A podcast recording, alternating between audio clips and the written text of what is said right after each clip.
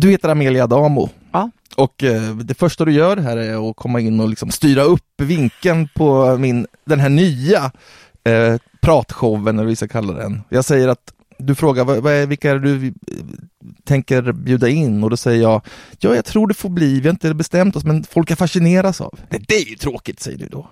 Jaha. Jag tycker för mycket superlativer. Ofta så är introduktionerna av människorna Mm.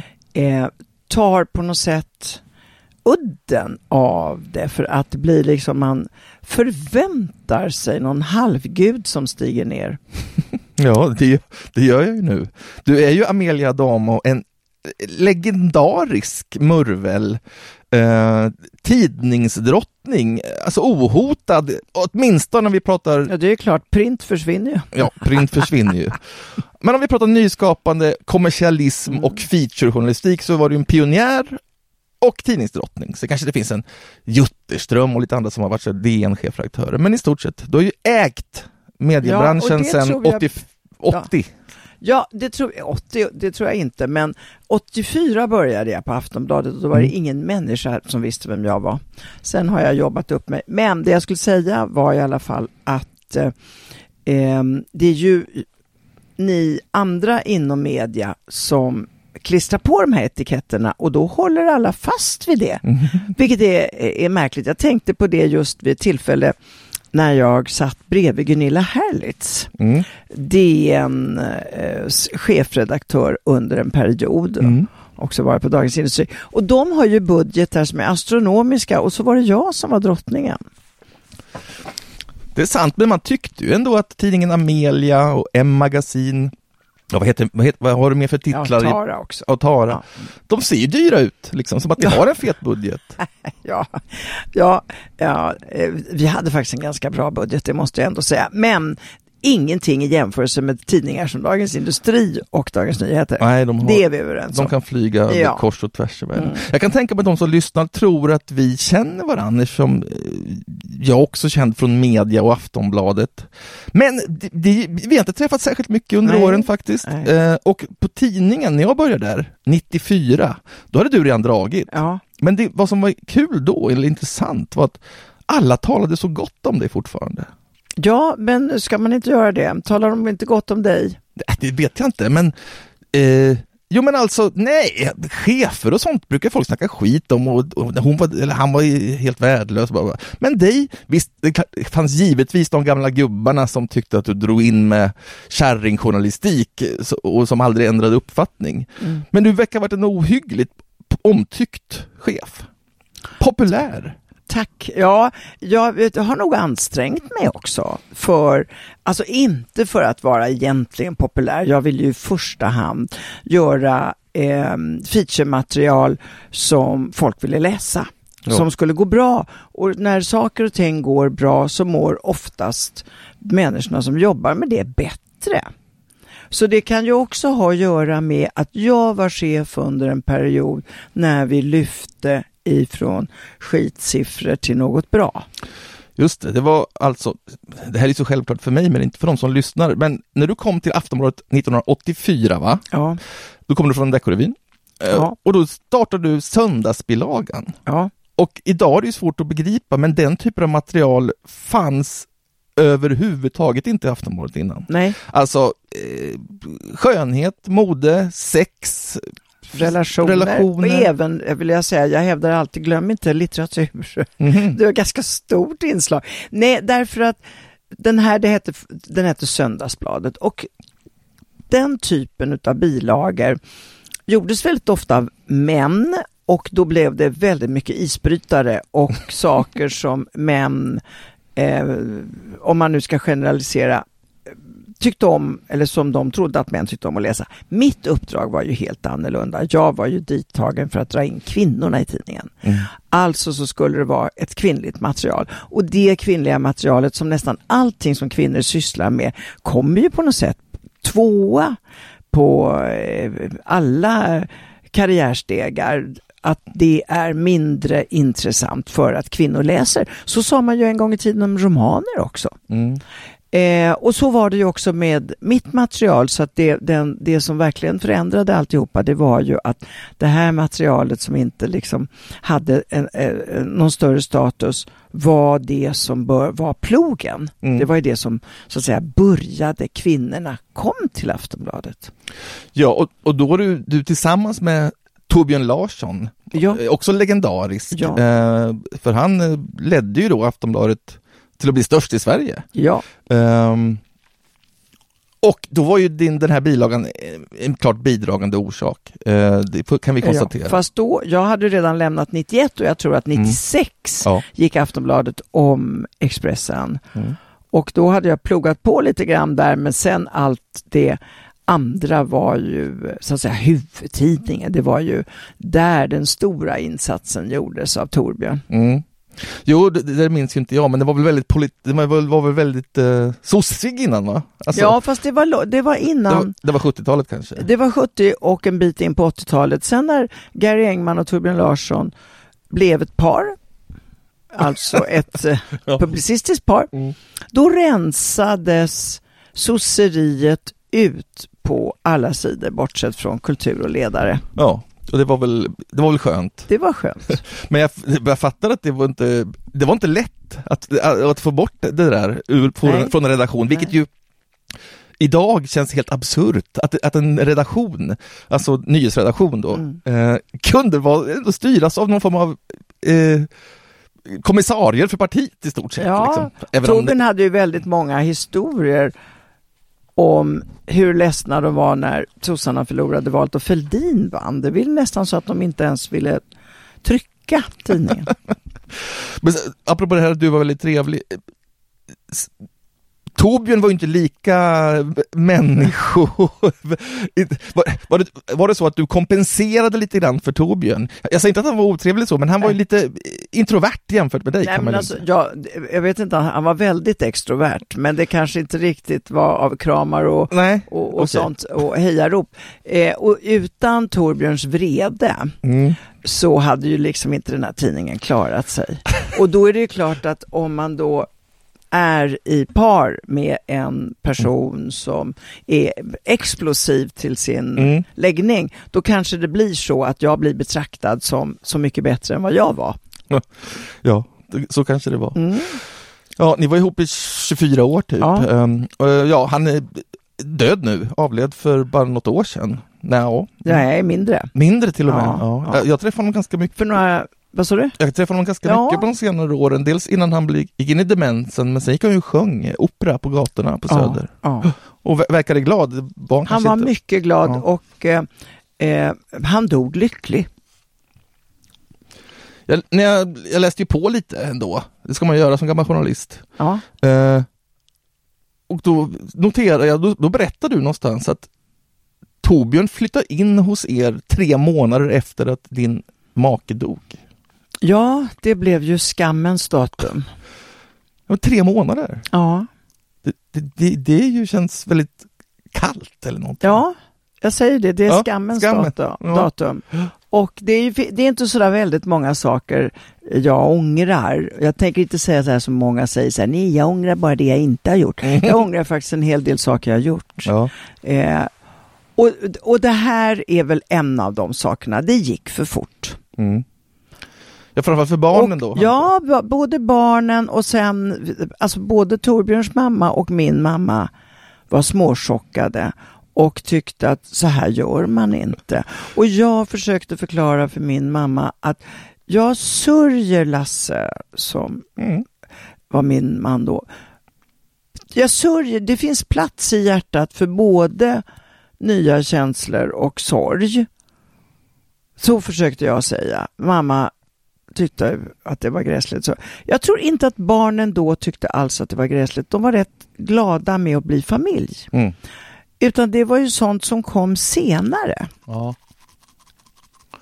Ja, men det med barnen eh, har jag... Eh, du skämde ju ut dem också, eller du fick Ja. dem att... Alltså du var med i Jakob Stege och sög av en banan. Jag sög inte av, jag åt bananen. Ja, men, eh, Men konnotationen hade, var tydlig. Ja, ja och Jakob hade eh, med bananen för det var det han ville. Eh, Dr. Ruth var väl också med i det programmet tror jag, eller Ja. var det ett annat program? Jag tror hon kom senare där, men, men, Ja. men, men det där är ju... Hon var ju, bara för att förklara om Dr. Ja. Ruth var, hon var ju USAs största Malena Ivarsson. Ja, eller kortaste snarare. Men, Och kortaste. Eh, jo men det, det där, för barn i en viss ålder finns det ju inget som är så pinsamt som Nej. sex. Och ändå satt du där i Sveriges typ enda fredagsprogram eh, för att, bara för att sälja en tidning som inte ens var din då. Alltså Nej. det var ju en Aftonbladet-produkt. Var det värt att traumatisera dina barn för din karriär? Du, de, de klarade det, men däremot så sa Alexander, som är min son nummer två, han sa för inte så många år sedan, mamma jag tror jag har kommit på det. Jag tror du lider av sextourette. Ja. Det tänkte jag på faktiskt att jag har provocerat med det genomgående. Det är Mm. som om jag inte kan hålla emot. Nej, det går ju bra om man är kvinna kan man göra det, som man är, går är inte lika bra. nej, det går inte lika bra. Och sen har jag inte riktigt levt så. Man kan ju tro att det har varit sturm und drang och av med brallorna hela tiden, men det har ju inte varit så. Men däremot så har jag ju tyckt att det har varit roligt att ha med sex i mina tidningar. Mm. Och just på Aftonbladet så blev det ju så märkbart i en svartvit kvällstidning som inte har haft relationer överhuvudtaget. Nej. Och då, eh, och då blev jag väldigt stämplad. Sen har jag jobbat jättemycket för att ta mig därifrån. Mm. Och, och, och så tror jag ju då att det är inte det som är den etikett jag har. Jag har ju som du sa blivit en tidningsdrottning. Mm. Men det finns där och jag, så här efteråt så kan jag inte tycka att dels det här, jag har inte traumatiserat barnen, det är jag säker på, fast jag har skämt ut dem.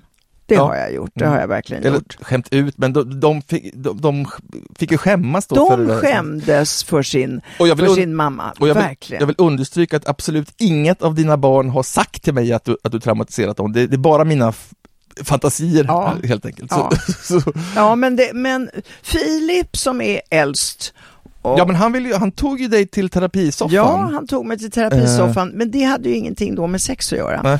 Utan det hade ju med att göra att han, eh, han var märkt av att det gick så bråttom in för mig nästa förhållande och att jag gjorde val som eh, han tyckte att jag skulle ha valt barnen och inte en ny man. Jaha. Och det var Torbjörn den mannen? Ja, Ja. Jaha och det var ett bra det var bra att vi gjorde. Jag höll emot i flera år, för jag ville inte. Jag tyckte att han skulle växa upp. Och jag eh, tycker att väldigt många som är just i hans ålder suger sig fast vid sin barndom som om de inte kan leva utan att skylla på föräldrarna. Det var min uppfattning, men sen efter ett slag så förstod jag att nej, det här måste vi göra och jag är väldigt nöjd med att vi gjorde det. Det blev inte någon sån här stor förlåtelsestund, men det blev försoning. Tycker Och det är ännu bättre. jag tycker det är väldigt imponerande att han vågade och orkade göra en sån grej. Har jag konflikter med mina föräldrar, då bara är vi tysta om det och går vidare. Men han tvingar dig, han, han, han, han, det, det tycker jag är otroligt starkt gjort. Ja, men det, det är ju det- en jättetröskel att göra något sånt, att Ja. släppa sin morsa till terapeuten. Ja, men jag tror att det också berodde på att han var åtta år när jag blev änka och Torbjörn blev min man men inte deras far. Nej, nej. Och det gjorde att jag var både pappa och mamma och det gällde liksom allting som att skjutsa till fotboll eller till vad det nu kan vara. Så jag tror att vi fick en väldigt nära kontakt och sen är han eh, väldigt sådär eh, utåtriktad. Det andra barnet har inte sagt vi måste gå i terapi. nej. Hur, mår, hur mår det andra barnet då? Ja, det är, Sextourette, han, han, han, han förklarar allt med lite just- Han led mer, mer av det. Han ville inte ens ha födelsedagskalas hemma om inte vi tog ner en del tavlor Aha. Ja. som var... eh, Ekivoka. Ja, alltså jag tyckte inte det var ekivokt. Jag menar, världens största konstnärer har målat kvinnokroppar genom tiderna. Ja. Eh, det kommer ju en... Du är ju så pass stor så du får en dokumentär på SVT om dig. Som har premiär inom kort.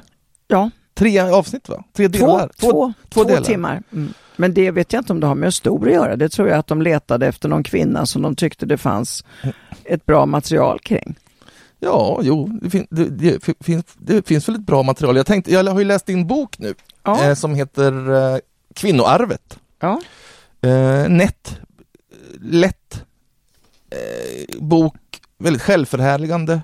Nej, Ja. men jag tycker den är befriande eh, på det viset att det är inget du håller inte på och är falskt ödmjuk utan här, det, och det här är liksom, så här är jag, här har jag gjort, jag har gjort rätt.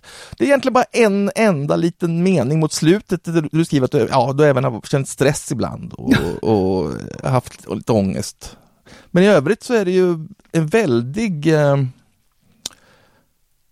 jag ville bli framgångsrik, jag ville tjäna pengar, jag ville gifta mig med mäktiga män och jag står för det.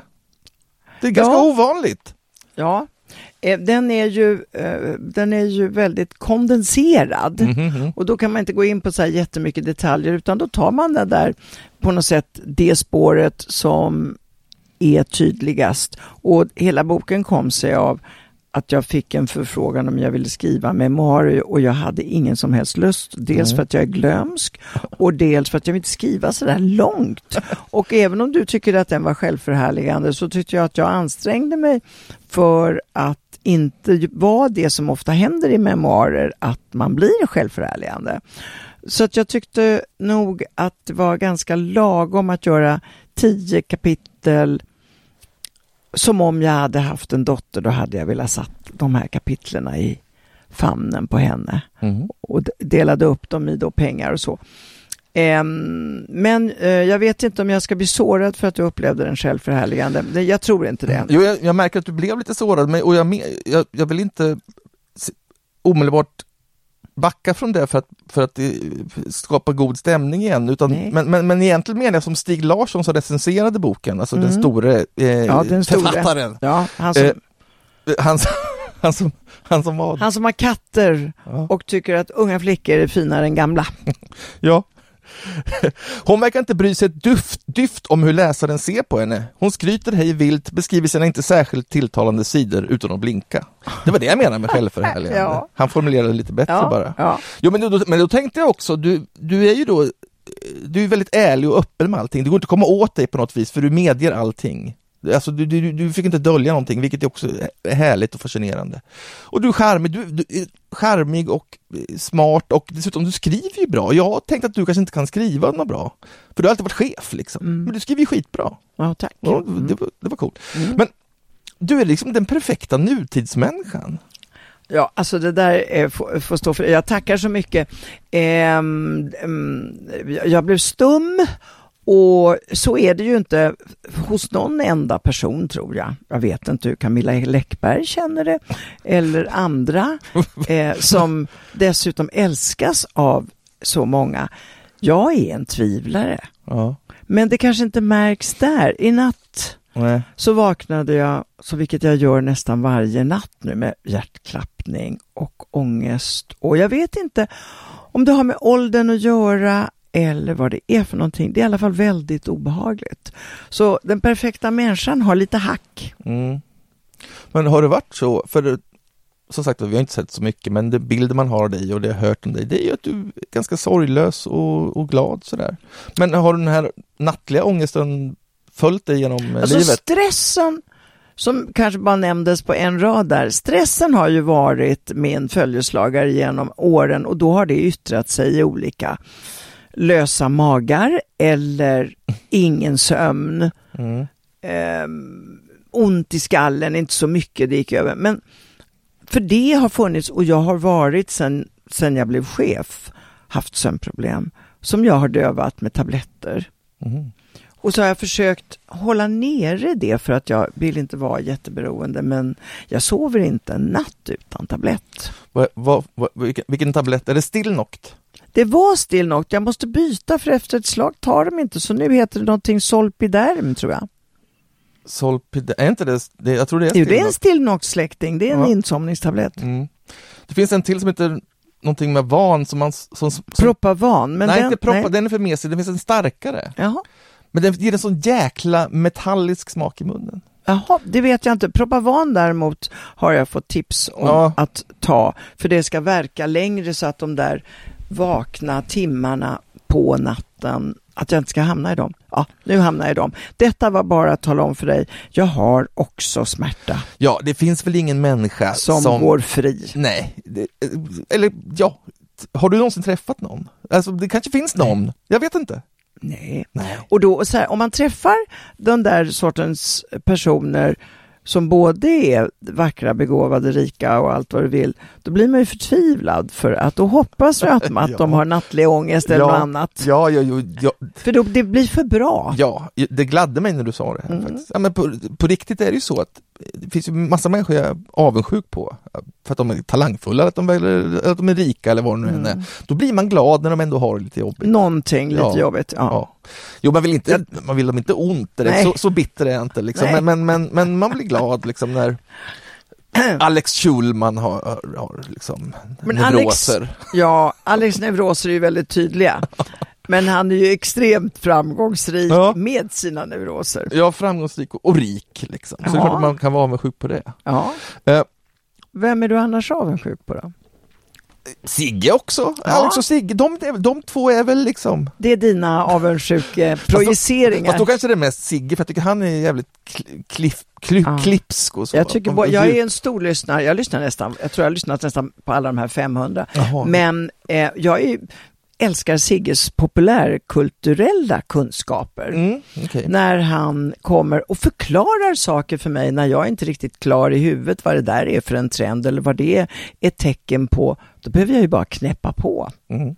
och så talar han om för mig. Ja men Sigge och jag har ju väldigt mycket Bob Dylan ihop, men jag lyssnar Mm. aldrig på deras podd. Jag, jag lyssnar på typ var tolfte eller var sjuttonde avsnitt och blir chockad varje gång hur jävla bra det är. Ja, Men jag, ändå, jag lyssnar inte igen sen ändå, men sen lyssnar jag efter 17 gånger och tänker fasen vad bra, gör de så här bra du- varje vecka och det gör de väl Ja, förmodligen då? det gör de. Och, och det handlar ju också om att en av dem, Sigge, Alex lägger också ner kraft, men Sigge läser ju på Ja. och har ju tittat igenom och och, det, och jag är ju en människa, när de frågar mig så här, ja, men varför gick det så bra för dig? Försöker jag alltid säga att det beror på att jag läste på också. Mm. Jag hade, alltså kunskap är, är, är, är en framgångsfaktor. Och det där är en podd med kunskap. Ja, och, de, Båda två. och de gör det ju, alltså de jobbar jättemycket med det, i alla fall Sigge. Ja. Alltså, i, Det märks. Ja, förberedelser Det och så. Det är inte bara att de går in i studion och, och gafflar. Nej. Nej. och det märks då var sjuttonde gång jag lyssnar så då antar jag att det är nästan lika bra Ja. hela tiden. Ja, men liksom. då kan du ju ta rygg på den kunskapen Ja. då. Får vi se här, Fredrik. se. Jo men det här ska nog, med, med, med tiden ska vi konkurrera. Ja, du kan ta och intervjua din fru. Ja! Har du tänkt på det? Carolina Ramqvist som har skrivit Bröd och salt, nej vad heter Bröd och mjölk. Bröd och mjölk och som nu är, har toppat alla kritikers förslag till vilka julklappsböcker man ska köpa. Ja, hon var Dagens Nyheters litteraturredaktion utsåg den till årets bästa bok. Ja, Det var faktiskt väldigt stort. Jag blev, Ja. jag, jag blev eh, vad gjorde ni då? sekundärmall i... Nej, vi gjorde ingenting. Skålade ni Skålade eller? i sprit? Nej, vi, jag tror jag lagade köttfärssås den dagen. Ja, man kan ju sen- hoppas också att den säljer, för det är ju inte alltid givet. Nej, det är ju det är inte så att hon... Att det, Det är inte Camilla Nej, det Läckberg-nivå. är inte. Nej. Den är ju liksom, det är lite för bra för att vara, sälja så mycket. Eh, men den är ju faktiskt enastående bra. Ja. Och ganska, mat gillar ju alla. Ja, den är väldigt bra. Ja, nu, den är nu väldigt bra. Jag vi, läste den. Jag läste, men jag tyckte bara att det, att det skulle vara roligt. Ja, inte ju att vi skulle... Att- ja, det tror jag. Nej, det kommer inte hända. Det kommer inte hända. Nej. Nej, Nej, vi, vi, jag är inte som du, vi är inte som du och Torbjörn. Nej just det. Som, eh, Fläkte. fast jag kan säga att Torbjörn, han var ändå väldigt tålmodig. Han ville inte. Han Nej. ville inte att det skulle stå i tidningen att inte han fällde ner toaringen och sånt. Han hade ingen, han, han, han, han var inte särskilt förtjust, men han lät mig hållas. Jo, men han insåg det kommersiella värdet i det. Ja, det gjorde han. Men om vi tar din bok här, och Ja. om vi bara tar den bilden av, som, som du eh, Förmedlar. ger, förmedlar, tack. Mm, Varsågod. Eh, så är det ju då, som Stig Larsson konstaterar, du står för allting och det är jävligt befriande att läsa. Eh, Det jag kallar självgodheten. Men då slog det mig också, tänk om alla människor var som Amelia Adamo. Hur skulle det gå då? Vilken jäkla mardröm det skulle vara. Alltså tänk om alla var sådana, för du, du, du har ju varit rätt hänsynslös. På det här med barnen nyss, du är med och snackar sex där i tv, i, i ett gigantiskt tv-program. Fast du vet att barnen kommer liksom skämmas på skolgården. Det är ju hänsynslöst gjort. Ja. Det är ju, det är ju Fast jag tror att, vet du vad Torbjörn sa? Torbjörn sa någonting väldigt avgörande för mig efteråt, då, som jag har tänkt på jättemycket. Och sen var, så sa Erik Fichtelius, la till en mening också. Men Torbjörn sa till mig så här, här, och så pekar han på pannan, där andra människor har ett omdöme, har du ett hål. och jag tror att det är det som är det hänsynslösa. Och Erik Fichtelius sa till mig, gör du aldrig konsekvensanalyser? Och då kom jag på att det var väl det som gjorde att jag inte hade den där förnuftsspärren. Nej. För att den hade då hindrat mig från att göra en väldig massa saker om jag hade haft en konsekvensanalys. Och jag tror att det är det eh, mera, och det är ju egoistiskt också, men jag tror att det är en brist. Jag tror det är en brist. Ja, att jag brist- inte riktigt vet vart, ta, vart leder det här? Nej. Jaha, så- det där är också, nu återigen då, nu erkänner du dina fel igen och står för dem. Det, men samtidigt är det ju då att när du säger att det är en brist så urskuldar du dig. Ja, För annars hade du, hade du gjort det med berått mod hade det varit värre. ja, Om du hade insett att Filip blir väldigt ledsen när jag suger av en banan i tv här. då hade jag nog inte gjort det. Nej. Så antingen... Eller, eller så gjorde du det och nu ljög du för mig. Du förstår att det här inte var bra, men jag kommer sälja massa tidningar och mitt varumärke kommer växa. Jag tror inte att jag var så förslagen. Nej. Utan jag tror att jag var bara jättestolt att Jakob Dahlin ville ha med mig. Mm. Och sedan så tar han upp den där bananen. Och då måste jag ju hänga med. Ja. Andra människor kanske hade rest sig upp och gått eller tryckt in bananen i Jakob Dahlins egen mun. Ja. Nej men det är väl klart, vi som, är man medievan så måste man ju spela med. Ja, och det har jag gjort i väldigt hög Ja. utsträckning. Och du anar inte hur många gånger jag har ångrat mig. Så att, eh, men det kommer man ingenstans med. Och då så, så här efteråt när jag liksom ska titta på mig, var då, med tanke också på det här SVT-programmet, så ehm, skulle jag ju vilja ha vissa saker ogjort. Men nu är det inte så och då är jag ganska bra på att tycka, okej då. Det som du tycker att Tänk om hela världen var full av sådana som jag. Så fasansfullt. Ja men sen, sen slår det mig att hela världen är ju nästan full av sådana som du nu. För det, det du skapade då, alltså det som gubbarna på Aftonbladet hatade 1984, som de inte vill ha in i tidningen. Då har ju nu, det är ju nu, det, det väljer ju fram på Instagram till exempel. Det är utseendefixering, det är rå, kommersialism, det är sålda eh, annonssamarbeten, det är eh, skönhetshets. Är det Eh, mitt fel allting? Ja, är det det? Nej, Du, ha- hade det här hänt utan dig?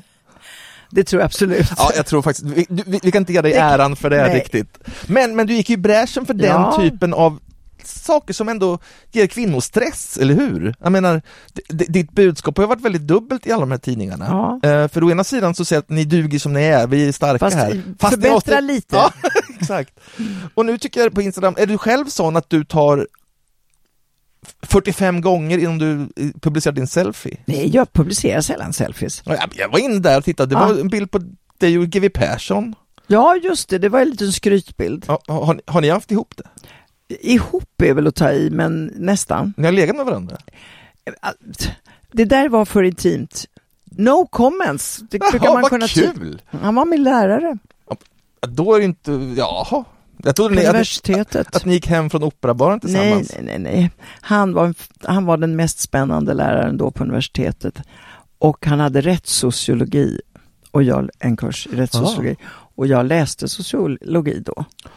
Tog min fil. kand. i beteendevetenskap och, eh, och jag var en grop tänkte jag säga. Men då var ju, Typ. han, han var ju typ, han är ju bara ett år äldre än dig typ. Ja, Ja. det var ju, jag var en liten gammal student. Ja, ja, ja, ja det var det i och för sig, men han, jaha, men då var han, pro, pro, professor blev han ju långt senare. Ja, nej men det här var ju, jag var väl 24-25 år. Nu missar du micken här, Jaha, jag var 24-25 år. när ni lovar varandra. Det sa jag inte. I alla fall, du har en massa selfies, visst det. Och Just, Mm. Ja, ja. ja Vi är tillbaka till selfies. för det, ja. har jag förstått att det är det de gör, de här eh, influens, Senna. influen, influerarna. Ja. Alltså, de, de, de tar ju om bilden 90 gånger. ja, men det gör inte jag. Däremot så kan jag ju säga att när jag lägger ut en bild på någonting jag tycker är intressant och där jag inte är med, Mm. så får jag mycket, mycket mindre Ja, det är klart. eh, än när jag själv är med. Ja. Och och, eh, ehm, och, jag, och jag, det, är- det är väldigt sällan som jag tar selfies utan då tar jag ju i sådana fall mig tillsammans med någon, men det kanske Ja. är en selfies det också. Ja, jag vet inte exakt. Gränserna är väl, väl Men, där, men alltså det är ju så, det där är ju en, en, en affärsdel som man måste Mm. på något sätt upprätthålla för mig. Och det har jag ju gjort för att jag har just haft ett par betalda samarbeten. Mm. Och då måste man finnas där. Nästa år så kanske jag inte har ett enda betalt samarbete, då kanske jag inte ens är kvar. Så jävla kul är det inte Fredrik. Nej, men du behöver väl inte, du behöver inte ha några, du behöver väl inga, du behöver väl inga pengar? Jo, Va? ja. Vadå, har du något nytt slott Nej du men ska nu köpa? åker eller? vi 16 personer till Afrika. Okej, ja, då behöver du kanske Då behöver jag pengar. Ja, du har ju 10 000 följare på Instagram. Ja, det är trevligt. Ja, eh, så de, eh, De kanske blir ledsna om jag slutar. det är klart de blir, Mm. de följer men, det- men det är klart att en bild på dig säljer ju mer eller engagerar. Du var ju samma du gjorde ju 150 omslag på, Ja. På M. på M Magazine. Mm. Ehm, och det var ju också vä- väldigt smart, för det är alltid svårt att hitta en etta-modell och en Ja. etta-kändis. Ja. Så det var och sen varieras det varje gång också. Men jag antar att ni tog de flesta bilderna under en dag? Typ. Nej, vi tog tre omslag om dagen. Ja. Ibland försökte vi klämma in ett fjärde och det fick vi alltid kasta. Tre omslag om dagen i ungefär ja, drygt tio år, va? för att nu har jag ju varit borta från det där. Jag klev ju av omslagsplåtandet när jag fyllde 70. Mhm. Då tyckte du att det var en rynka för mycket? Nej, men jag tyckte att i och med att jag inte längre var chefredaktör Nej. Så blev det väldigt konstigt. Och dessutom så är det ju en fråga för den nya chefredaktören. Mm. Hon vill inte ha den gamla Nej. på omslagsbild?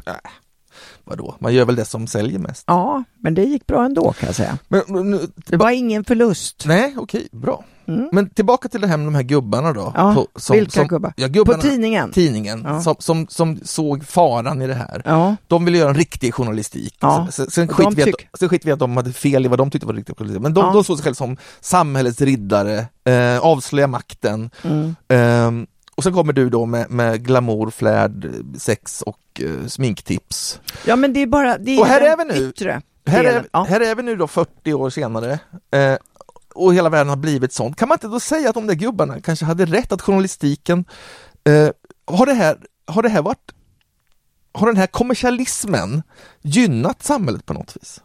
Nej, och frågan är då, eh, innan jag ska ta på mig säck och aska och, och kräla i det här, att säga att det som hände, om man tar från början, det var ju att en del av livet fanns inte i kvällstidningen Mm. och det var kvinnors liv.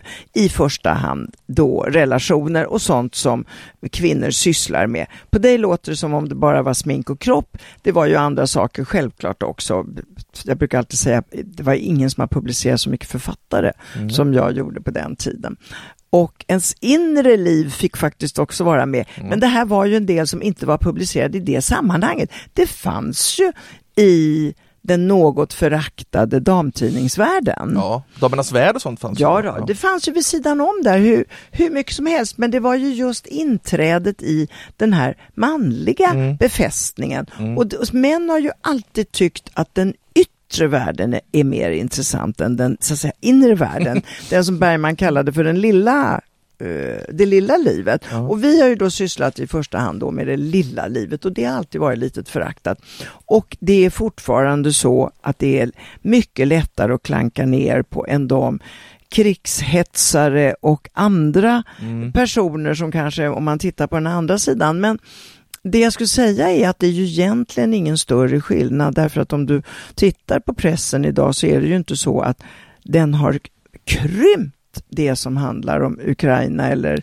politik eller vad det nu kan vara. Det är ju precis lika mycket allvarliga nyheter plus vi har aldrig haft så mycket gräv någonsin i svensk journalistik. Ah, intressant, jag skulle just fråga dig om detta, om hur du tycker dagens journalistik eh, jämfört med 70-talet eller 80-talet. Och du säger att det är lika mycket av det Ja, det bra, jag men att säga. det även finns eh, en, en, en bredd kvar då. Att, alltså dam, Ja, för jag skulle inte säga att det är sämre. Du säger Nej. hela tiden att det är sämre. Jag vill ju hävda att det inte är sämre. Det ser bara annorlunda ut. ja. Nej, men och att, sen är det frågan om vad är det som är viktigt då? Att jag eh, mår bra och hoppsan nu hände någonting här. Nej, jag bara trampade. Så. Eller att man skildrar någonting allvarligt som har hänt. Det där behöver ju inte vara så, men om man jag gör tidningar för att kvinnor ska må bättre, mm. oavsett om de ska må bättre på grund av att de har en smalare midja eller för att de har läst Carolina Ramqvists bok, mm. så, eh, så vill jag inte ha ett motsatsförhållande mellan den journalistiken och den här andra journalistiken. Jag menar, jag är ju lika upprörd och varenda kvinna är precis lika upprörd och behöver läsa om Ukraina. Mm.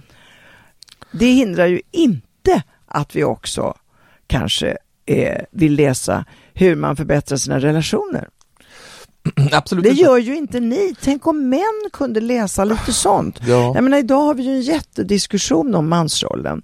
De här stackars tre papperna som hånas ja. för att de är mjukisar. Är det någonting som vi vill så är det väl att mannens macho, rustning, att det ska bli sprick veckor i den. Exakt, ja. men, men de hann inte ens publicera första programmet innan feministerna började rasa mot vilka töntiga män de var. Alltså det, det går inte att göra rätt som man helt enkelt. De försöker ju verkligen. Men är det feministerna som rasar? Jag trodde i första hand att det var män som rasade. Nej, det var ju alltså, feministerna, jag menar krönikörerna i tidningarna. Ja, ja. De kvinnliga krönikörerna, ja. de är väl ofta feminister. Ja. Så, då fick de bara skit men för det Men det var ju som velourmännen var på den tiden. Exakt, det är väl Men, samma typ av av Ja, det är samma sak att så fort en man är... Lite mjuk. Ja, som vi samtidigt eh, vill. Vi vill ju att männen, vi vill ju inte ha den här, jag menar som vi har nu, idealen i förorten. Nej. Snabba cash-idealen, det mansidealet är förfärligt. Ja, ja, men du, nu tar du verkligen en ytterlighet Ja, men jag tar liksom. ytterligheter ja. därför att det är ändå någonstans en, en ny jätte jättetrend. Ja, men innerst inne känner ni ju förakt för de här velourmännen. Ni vill ju ha Nej, en, det... den starka, tysta mannen som hugger ved. Nej men det där tror jag är en schablon, men det kommer ta väldigt lång tid att ta bort. Därför ja. att eh, det är väldigt praktiskt med en hantverkarman. Mm, det, är det, klart det. det är det ju alltså. Men eh, det, man får köra det där som Magnus och Brasse sa. Alltså, Mjuk på dagen och hård på natten. Ja. Hård på natten, Oj, ja. det var värst. Nu blev jag generad här. Ja. Uh, jo, det är kommersen jag vill, vill, vill, ja. vill komma åt egentligen. Ja, det, det, att du har gjort allting jag... för att dra in cash, det, det, det är väldigt kommersialiserat. Men jag har, tycker inte att jag har gjort det, därför att jag, om jag får bara säga några eh, saker som jag fightas med då när jag får det här slaget i huvudet, så är det så också att vi skulle inte haft ett rosa band i Sverige om det inte var för tidningen Amelia. Nej, nej, vi tog in Pink Ribbon, det är bröstcancer, det är ju inte sådär jätte eh, eh, tjusigt. Det finns pensioner, kvinnors pensioner är ju ett sorgligt område. Deltid och allt vad det är. Det har ju stått om sådana saker ganska mycket. Jag har tagit Birgitta Pipers tar ju hand om, om ekonomifrågorna i M magasin. Ja, ja. Eh, det finns ju delar som sällan eller aldrig plocka, plockas fram. Så att det, det, är inte bara att man har... Sen har influerarna och Instagram dragit det, men det är ju inte dem. Det är ju TikTok, det är ju hela ja. den här världen. Ja. Eh, och en gång i tiden så kom det från Amerika. Vi tittade på filmstjärnorna mm. och vi ville bli som dem. Sen har det ju bara accelererat. Jag har väldigt svårt att tänka mig att Sverige leder den stora trenden och den kom från Aftonbladet. Jo, jag tror, jag tror det var du. Jag tror det var du. Nej men Sverige har, är ju, dels är vi mest influerade av USA av ja, alla länder. Av alla länder. Eh, men också tror jag att USA, ibland tror jag faktiskt att det är vi som leder trenderna. Jag, jag kanske blir så chauvinistiskt svensk, men alltså det är väldigt mycket hip, hippa grejer som kom, uppfinns här, alltså techgrejerna och så, men även mode och musik och så vidare. Men, ja, men samtidigt så, så har vi en en annan gren som gör att det blir så starkt också i, i Sverige och det är ju att vi är så extremt kollektiva. Mm, och om det? det ska vara noppig tröja på en man med knäppen, då Eh, och en företrädare för noppig tröja som man beundrar, Peter Jöback, inte vet jag, eller eh, Alex Schulman har det. Sen plötsligt så blir det ett mode. Och, och det går inte om man tar till exempel Italien. Mm. Det är land som jag känner bättre ja. till då än än Frankrike eller no, no, de andra länderna. Därför där finns det en, en riktig individualism. Vi är extremt kollektiva, vilket innebär då att om en trend kommer till Sverige eller någon är på ett visst vis, så blir vi många på en gång. Ja men det kanske var det jag for efter. Du är ju en individualist. Om vi tar den här boken nu. Ja. Liksom. Det var det jag pratade om, det här, det här monstret eh, som bara jag är power, jag ska fram, jag ska eh, tjäna pengar, jag ska... Och det, jag, jag, jag har nog känt så här alltid, men jag har alltid drömt om 70-talet. Alltså Du? att det fanns en, att det var något annat, att det blev så himla mycket stålarna sen. Ja, det blir, har ju blivit Men var mycket mer materialistiskt, men det, det tror jag kom på 80-talet.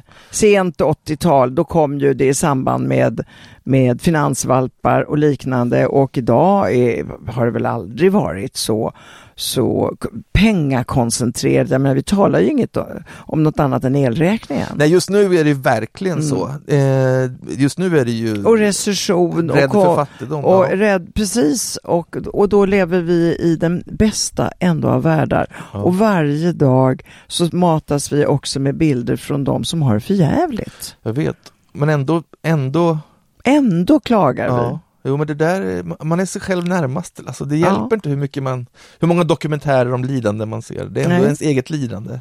Som är viktigast. Ja. Mm. Och det där är ju Det är ju alltid ett självförakt när man inser att det är så också. Ja. Eh, Men jag tänkte på männen faktiskt, eller Ja. pojkarna, för jag råkade läsa idag, du var intervjuad i GP häromdagen, Göteborgs-Posten, en jätteintervju. Ja, jag Eh. såg den inte. Det var lustigt att eh, ja, du dyker Mm. upp överallt nu, du dyker, dyker upp här, men du är väl press just nu helt enkelt? Nej. Ja men då råkade jag läsa att, att eh, i GP då, Göteborgs-Posten, att långa män får högre lön, blir oftare chefer och dessutom mer intelligenta, visar forskningen. Det har man ju hört förr och så. Men nu är det också så, gått så långt att längdidealet driver till och med vissa män att genomgå dyra och komplicerade operationer, där båda benen bryts av för att sedan läka och bli längre. Fasansfullt. Ja. Helt jävla strubbat. Men jag tänker att det där, Men det där är en metod som eh, barn som blir väldigt kortväxta Mm, så har man ju hittat ett sätt att förlänga de mm. barnen. Jag visste inte att det var VD som stod i kö för att bli lite längre.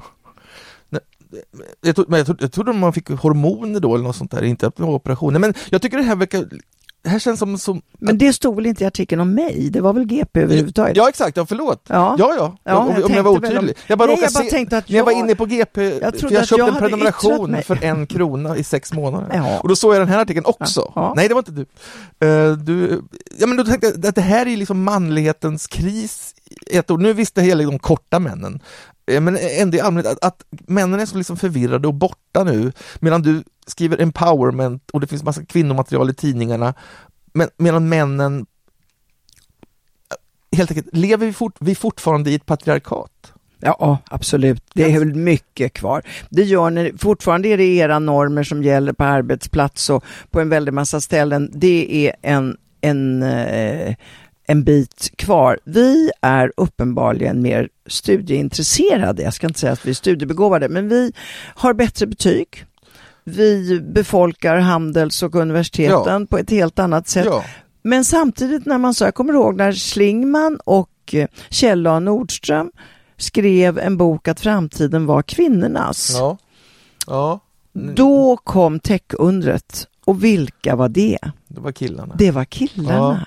De har en väldig förmåga att hitta nya, eh, vad ska jag säga, eh, nischer med mycket pengar och har, eh, em, det finns en investeringsvilja hos män som de lägger hos andra män. Ja. Ja, ja. Så du menar när ni äntligen kom, tror att ni kommit till fatt eller kommer, hittar på något Precis. nytt, då kommer, de, då kommer de jävla männen med en slug eh, Spotify till exempel. Right. Ja. Right. ja, men du har ju såklart rätt, men jag tänkte just på det du sa, att kvinnorna är så mycket mer välutbildade och eh, som kör ifrån männen. Ja. Männen blir kvar väldigt Ja. mycket med sina dataspel och på landsort och så vidare. Och sådär. Men, Ja, och den där sortens jägare vill ju ingen ha längre, så där tror jag det kommer bli problem. Men däremot så är det ju så att när kvinnorna dundrar in i ett tidigare mansdominerat yrke, typ präst, mm, typ läkare, mm. vad händer då? Ehm, Då åker lönerna ner. Ja, jo, det, så är det ju. Att, Därför att de är inte lika fixerade, även om du presenterar mig som totalt fixerad vid pengar. Och det kan jag väl säga att jag har varit väldigt intresserad av att ha råd att köpa en våning med utsikt. ja. Eh, när du tycker att jag skulle ha kvar mina gamla 70-tals vänsterideal. Ja, ja. Mm. Eh, så är det ändå så att män, män är mer materialistiska, mer penningsugna och har större förhållande till statussymboler som Porschar, skitdyra klockor och vad det nu kan vara, golfgrejer.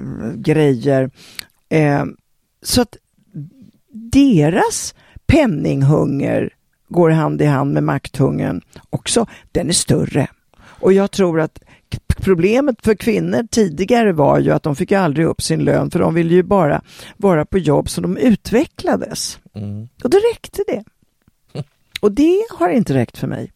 Nej, det har du verkligen inte gjort. Nej, men du är ju unik. Du, det är ju en enastående karriär du har gjort och du har jag inte nämnt, du har fått två stora journalistpriset. Mm. Du har varit gästprofessor i Som de inte ville ha. Den första exakt. och enda de inte ville ha. Det, ja, men exakt, det var så pretto-studenter såklart. Liksom. Nej men det var den här journalistiken Ja. som de inte tyckte, varför ska Nej. vi lära oss det? av- finns väl ingenting att lära där? Nej, men då var de ju um, unga och dumma också. Det, är Mm. alltså, är man, jag har lärt mig jättemycket. Jag var av den här typen av journalistik. Jag var ju biträdande chef på Söndagsbilagan Ja, faktiskt, under Lotta. Reberg. Så, Jaha, år. Eh, så jag gjorde det där också och det, det där var ju bra grejer. Fin- Finns den fortfarande, Aftonbladets söndagsbilaga? Jag vet inte. De har precis lagt ner den. I dagarna. Oj, det är ju det är, ju- måste- det är ju sorg för dig. Ja. Det, är din, det är din bebis. Nej men alltså jag, du, tiden... 39 år, 38 Tid- år. Ja, tiden eh, ska man ju ha väldigt respekt för. Den, eh, nu är papperspriserna dyra. Ja. Du får det här materialet kanske på nätet Ja. och då väljer du inte att köpa en tidning och då det får man ju hacka i sig. Mm. Fast tidningen M och Amelia och Tara finns ju kvar. Men eh, eh, vad, vad, vad gör du nu? Alltså, är- sitter du i styrelsen för de där tidningarna? Nej, nej, nej, nej, oh, nej. Jag har ingenting med Bonniers att göra mer än att jag är en frilans. Okej. Så där är, gör jag ingenting. Jag har ju hittat en ny liten härlig gren. Finans-TV? Nej, Nej. det är de nya äldre, de som jag representerar, de här 70, det nya 50. Ja, ja. Ja, och det vill väldigt många som är 50 plus och äldre gärna höra talas om. Så då föreläser jag om detta. Vad är det som skiljer oss ifrån min, min mammas generation? Det är ganska mycket. Jaha. Och du, du tycker det är kul att ha järn i elden? Du vill inte Ja. bara ta det lugnt? Ja, men jag tar, jag har aldrig tagit det så lugnt i hela mitt Nej, liv nej, ändå. nej. Jag sover till åtta nästan på Ja, när du morgonen. väl har somnat ja. Men Ja. Du har ångest hela nätterna säger du ju. Nej, inte hela, men en del. Jag håller på att titta här, men det var så Ja. kul, jag ville ställa en för rolig fråga. För Ja. att du gör ju ett program på finans Gjorde, gjorde. Gjorde. Och vad heter han programledaren där? Eh, Mustafa eller någonting? Ja, Ara, ja, Ara. Mm. Ja, på Ara Mustafa. Ja. Han är ett geni. ja, men då, det var så kul. Jag hade tänkt att börja med det och säga du lever sedan tw- 2018 2018 ihop med Ari Mustafa. Det står på din Wikipedia. Gör Att det? du är ihop med honom sedan 2018. Står det det? Ja, så jag tänkte vad fan har jag missat? Är inte hon ihop med den där italienska gubben längre? Va? Jo. Det, för det är du väl? Jaha. Ja. Nej men det står på din Nej Wikipedia. men gud vad roligt. Jag tänkte men, det var en kul ingång, apropå journalistik, Ja. att Wikipedia, jag går inte heller lita Nej på. men gud, Wikipedia som jag baserar mig så mycket. Å andra Ja. sidan sitter jag och tittar på Keops pyramid och sånt där och det har de inte fel i. Nej, jag menar höjd, hur hög den är och sånt. Ja, och Ja, ja. vem som egentligen låg där inne i gravkammaren. Jaha, nej. Och eh, sånt använder jag med Wikipedia jättemycket kunskaper av den arten. Men jag jag sitter inte och tittar på eh, nu levande människor, det måste jag gå in och titta på mig själv. Ja det får du göra, men det var väldigt... eh, Det var, Ara Mustafa ja, det står, är jag inte ihop med. Lever sedan 2018 i förhållande med det, var, det, var, det var roligt. Det var faktiskt väldigt roligt. Ja, det var kul, men det var inte sant då. då. Nej. Eh, ja, det var kul att du kom Han hit, heter Lucio Benvenuto kan jag ju få säga i radio här nu. din man. Ja, sen Mm. eh, 13 år tillbaka. Och jag tror, går man in på din Instagram ser man några bilder på honom. Ja. Tror, jag tror det är Ja. han. Bland annat leker han med, med barnbarn, dina Det kan barnbarn. hända. Mm. Ja, han, han ser härlig ut. Ja, han är härlig. Ja. Jag tänkte att vi skulle prata om den här, din deppiga förlossning i Rom som ung, men jag vet inte, vi behöver inte göra det Nej, vi va? gör inte det. Nej. Vi Det gör var, inte det. nej. Du får titta på tvn Ja. istället. Jag, jag känner att, blev du förnärmad och lite lätt kränkt av några frågor? Då? Ja, men det var väl bra. Det här skulle ju störa och beröra. Mm. Det är väl mycket bättre än att sitta och hålla på, ursäkta uttrycket rövslicka. Det blir Ja. inte så bra program av det. Nej det blir, det kan det är olika men jag vet ju att en sån som du tål det ju. Ja, det gör jag. jag. men så, så du tyckte att du så ledsen ut på riktigt. Ja, men alltså det, det som jag inte tål, eller så, ja, det som går till mig, så ska jag säga, Mm. alltså, och det vill du väl också, det är ju just den här eh, diskussionen om att jag förstör kvinnoliv när jag kommer viftande med pensioner och bröstcancer. Ja, men det, Eh, men det är då det här med det här schizofrena att man gör en tidning där man stärker självförtroendet hos läsaren samtidigt som man talar om vilka tips man har för en förändring. ja. Och det är ju det, men då är det ju så att om jag inte hade förändringstipsen, då kunde jag lägga ner. Ja. För det, det, det som de här tidningarna bygger på, det är ju löftet. Det är ett löfte du får i de här tidningarna. Att någonting ska bli lite bättre. Mm. Oavsett om det är dina nyfilade tår eller om det är din pension eller om det är något, den här mannen du har, att du kanske trots allt ska lämna. ja men dels tänker jag att du är väl så pass trött på att behöva försvara din produkt också av just sådana här dumma män som mig som inte har läst dem på noga utan bara, man tar det ytliga, det man ser på, Schablonbilden. Mm. Så det är självklart att det finns litteraturtips och eh, ganska djup psykologi och massa saker. Ja, Men, och det här har du fått försvara nu i 50 år. ja jag Så- måste alltid så klart liksom... att det är trist. Men vad jag... Kom, Ett bra sminktips tycker jag det är väl inget större fel på. nej, det är det ju inte. Nej. Och, så jag, egentligen vill jag undvika det, men det är också svårt att... Man kan ju inte bara sitta och jamsa. Men däremot undrar jag, varför är det så? Vi var inne på det lite grann. Varför vill aldrig män, varför vill inte vi? Varför söker inte vi efter förändring? Varför vill inte vi köpa en tidning där man kan förändra sig? Det, nej, ni köper, jag brukar säga då när de säger till mig så här, ja men varför finns inte Amelia för män eller M-magasin? Nej, Ja. säger jag, för att ni brukar bara köpa tidningar som börjar på B. Börs, bärs, brudar, bilar, båtar. Därför att män har, alltså det här är ju stora generaliseringar, män har ju intresseområden som de vill läsa om. Om det sen är andra världskriget eller Porschebilar.